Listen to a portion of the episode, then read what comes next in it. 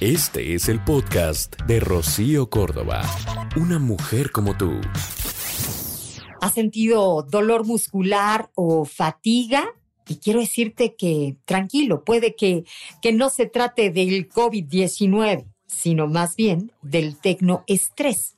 Y es que en esta pandemia, después de más de tantos meses, casi 8 meses, pues es más común de lo que tú crees y no solo afecta psicológicamente, puede traer daños a la salud. Te voy a poner el caso de alguien que eran las 12 de la noche de un viernes. Este hombre llevaba más de 14 horas frente al monitor de la computadora, terminando el trabajo de la semana. Y en ese momento empezó a sentir que su corazón latía más rápido. El sudor lo invadió rápidamente. Pensó que estaba enfermo y tenía razón, pero no era COVID. Fue víctima de este famoso tecnoestrés en plena pandemia. Este es un malestar que se vino a agravar a tal grado que se estima que hoy 7 de cada 10 mexicanos, es decir, el 75%, lo padece. Y se trata de fatiga, de problemas estomacales, dolores musculares, se te cae el pelo frecuentemente, has tenido insomnio. Porque estos son solo los primeros signos de alerta para quien está sufriendo de este padecimiento psicológico. Y mira que dicen que a la larga las consecuencias en la salud pueden ser peores. Y aunque no se trata de una enfermedad nueva, pues las alertas se encendieron justamente después de que la pandemia obligó a las empresas a establecer este trabajo desde casa o a distancia, y se estima que el 70%, emigró a este teletrabajo. Y el problema es que 2 de cada 10 empresas cambiaron de manera abrupta, sin tener, experiencia sobre esta modalidad. Y puede que tú estés justamente en este 75% de los mexicanos que se siente estresado. Y es justamente a las horas que nos exponemos justamente a la luz de la computadora, tanta información, a estar pegado al teléfono las 24 horas, ¿no?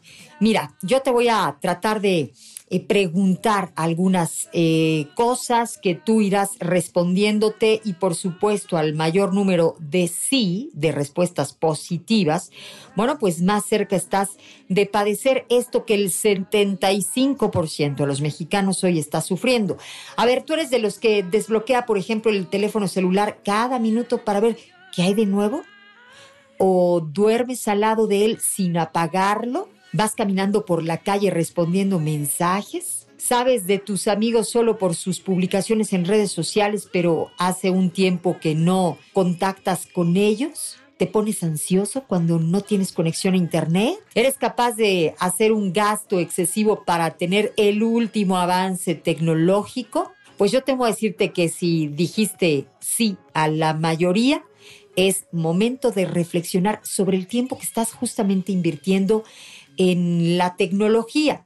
Y este mal uso está afectando de muchas formas a las personas. Todo esto debido a que pasamos, gran parte de nuestro tiempo inmersos en estos dispositivos electrónicos. Hoy llevamos, 7 meses, ¿no? Y hasta poquito más de estar haciendo home office, y se estima que 7 de cada 10 mexicanos, padece este famoso tecnoestrés. Y si no sabes qué es, te lo vamos a estar explicando, porque se trata de una condición psicológica que es generada por este uso excesivo de la tecnología de información, por la comunicación, y se genera debido a los largos periodos que estamos ahí clavados, ¿no? Usando estos dispositivos electrónicos, en esta consulta excesiva de internet que, por supuesto, nos desajusta física y emocionalmente. Y por eso, hoy estamos haciendo una encuesta. Hoy queremos saber cómo lo vives, cómo te sientes con la tecnología, qué tanto permites que la tecnología invada tus momentos, tus espacios, el tiempo de estar en familia,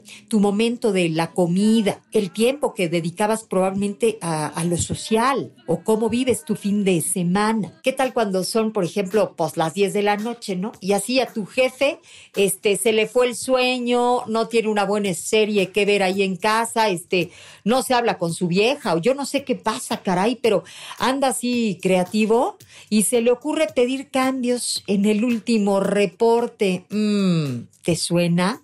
Bueno, pues ahí están los WhatsApps a deshoras y por supuesto en fines de semana. Y antes de este confinamiento debido al COVID-19, bueno, pues soñábamos, ¿no?, con el asuntito de a veces desde casa poder trabajar, organizarnos, quizá olvidarnos del estrés del tráfico, vamos, lidiar con el jefe todos los días así, cara a cara. Estábamos hasta el quequín de estas juntas de horas y horas. Y bueno, pues pareciera que el universo nos escuchó y nos dijo, ¿qué quieren? A ver, todos al mismo tiempo, el mundo completito. ¿Qué? Pues tómala. Y ¡pum!, que se nos concede. Vamos, se hace realidad. Hoy estamos enfrentando pues otra rutina y ante esta otros problemas, muchos derivados del exceso de tecnología. Esto no lo pensamos cuando pues andábamos también de creativos, ¿no?, pidiéndole a la vida muchas cosas, que el marido estuviera más en casa, justamente que pudieras hacer tu trabajo desde la comodidad de tu hogar. Y bueno, pues hoy estamos hablando de este cansancio mental causado por este exceso de información que viene de Internet, y es que pues ocasiona mucha dificultad para comprender, vamos, para retener nueva información, afecta la concentración y los síntomas más frecuentes pues se experimentan o se viven con mucho agotamiento. ¿Qué tal los dolores de cabeza? Oye, a mí no me dolía la cabeza, creo que nunca. Y en varias ocasiones me he asustado, porque claro, hay muchas gentes que dicen, no, pues ya me dio, ¿no? Ya me dio el famoso COVID-19. Y no, simplemente se trata del tecnoestrés. Es esta pues tecnoadicción que tenemos de estar utilizando la tecnología en todo momento, vamos, durante largos y largos periodos.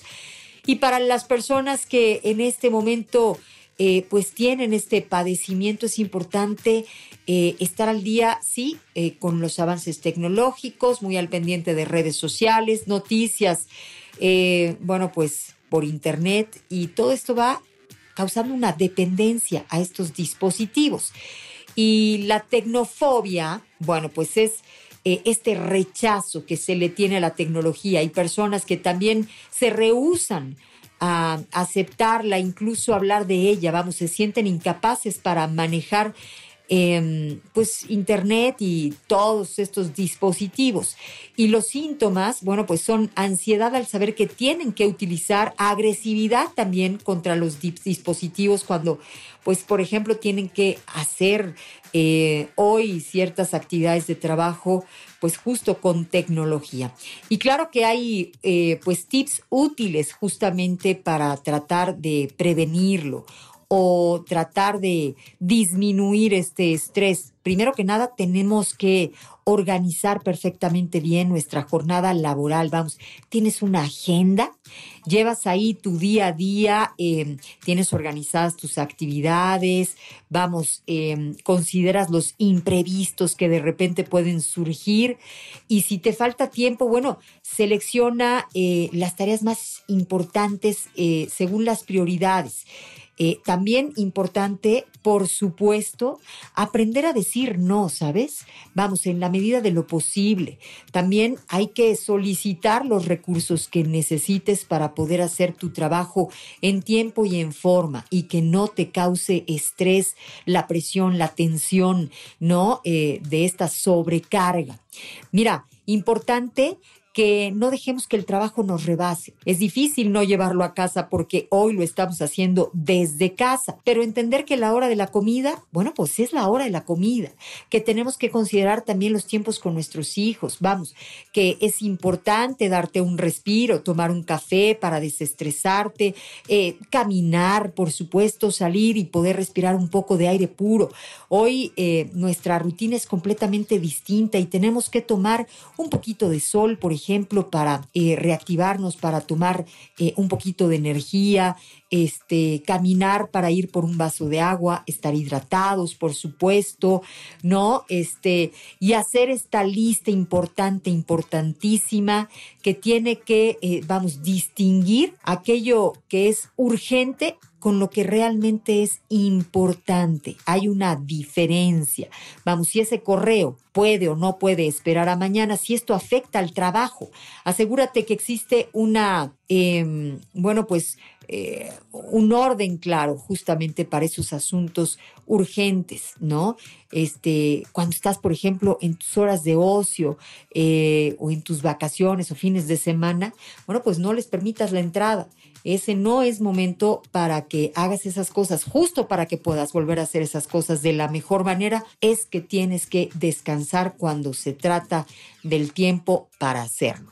Y bueno, dicen que también es importante hacer ejercicio, comer bien, dormir nuestras horas. O sea, tratarte con amorcito siempre trae beneficios. Pero, por supuesto, hay quienes buscan formas distintas para relajarse, ¿no? El famoso mindfulness o yoga, porque te puede ayudar a neutralizar este estrés que se provoca a través de la chamba. O te puede dar, sí, un mayor control de tus pensamientos, de las emociones. Si tú no sabes nada al respecto, búscalo. Busca, pues sí, a través de alguna clase en línea, algún tutorial serio para saber justamente cómo puedes ayudar a tu cuerpo a entrar en equilibrio, literalmente. También la alimentación es súper importante. Hay que seguir una buena dieta, variada, equilibrada. Hay que meterle hojas verdes. Hay que hidratarnos perfectamente bien. Pues carne roja de preferencia 2 veces a la semana. Y, por supuesto, comer moderadamente, ¿no? Si se puede, sería bien bonito porque eso nos ayuda a mantenernos bien. Hacer deporte de forma regular. El ejercicio, por supuesto, que nos ayuda pues a sacudir el cuerpo y a sacar todo lo negativo, la mala vibra, ¿no? O sea, a veces ese acumulado que tenemos de... pues de energía negativa, se puede decir, porque es como una fuerza, pero no es una fuerza que nos lleva a lo bueno, sino a que a veces tronemos con los hijos o seamos poco pacientes con los compañeros de trabajo. Y eso al final, pues simplemente va a estar afectando tus cosas, tus temas, ¿no? Tanto lo laboral como lo familiar. Date las horas de sueño necesarias. Y de plano, si tú te sientes que ya estás rebasado a lo más, pues hay que recurrir a ayuda profesional. Es importante, o sea, no nada más... pues se puede uno sentir deprimido, triste. No, también acelerado, estresado, nervioso, porque, estamos queriendo hacer un buen desempeño desde casa, ¿no? Hay muchas personas que literalmente sienten que su puesto de trabajo peligra porque hemos venido sabiendo de muchos despidos. Entonces, lo queremos hacer bien, pero ya estamos cansados, pero además se nos está juntando con lo personal. O sea, no está siendo fácil y no veníamos muy educados para saber cómo carambas hacerlo. Así que, por supuesto, que se vale pedir ayuda, que nos informemos mejor al respecto, ¿no? Sería interesante para ayudarle a nuestro cuerpo y a nuestra mente a estar a nuestro favor. El podcast de Rocío Córdoba, una mujer como tú, en iHeartRadio. Mientras tú escuchas este podcast, Lysol está ayudando a miles de niños con el programa Contigo, creado para ayudar a prevenir enfermedades respiratorias y romper la cadena de infección con buenos hábitos de higiene y desinfección. Conoce más en lysol.com.mx. Cuida el agua.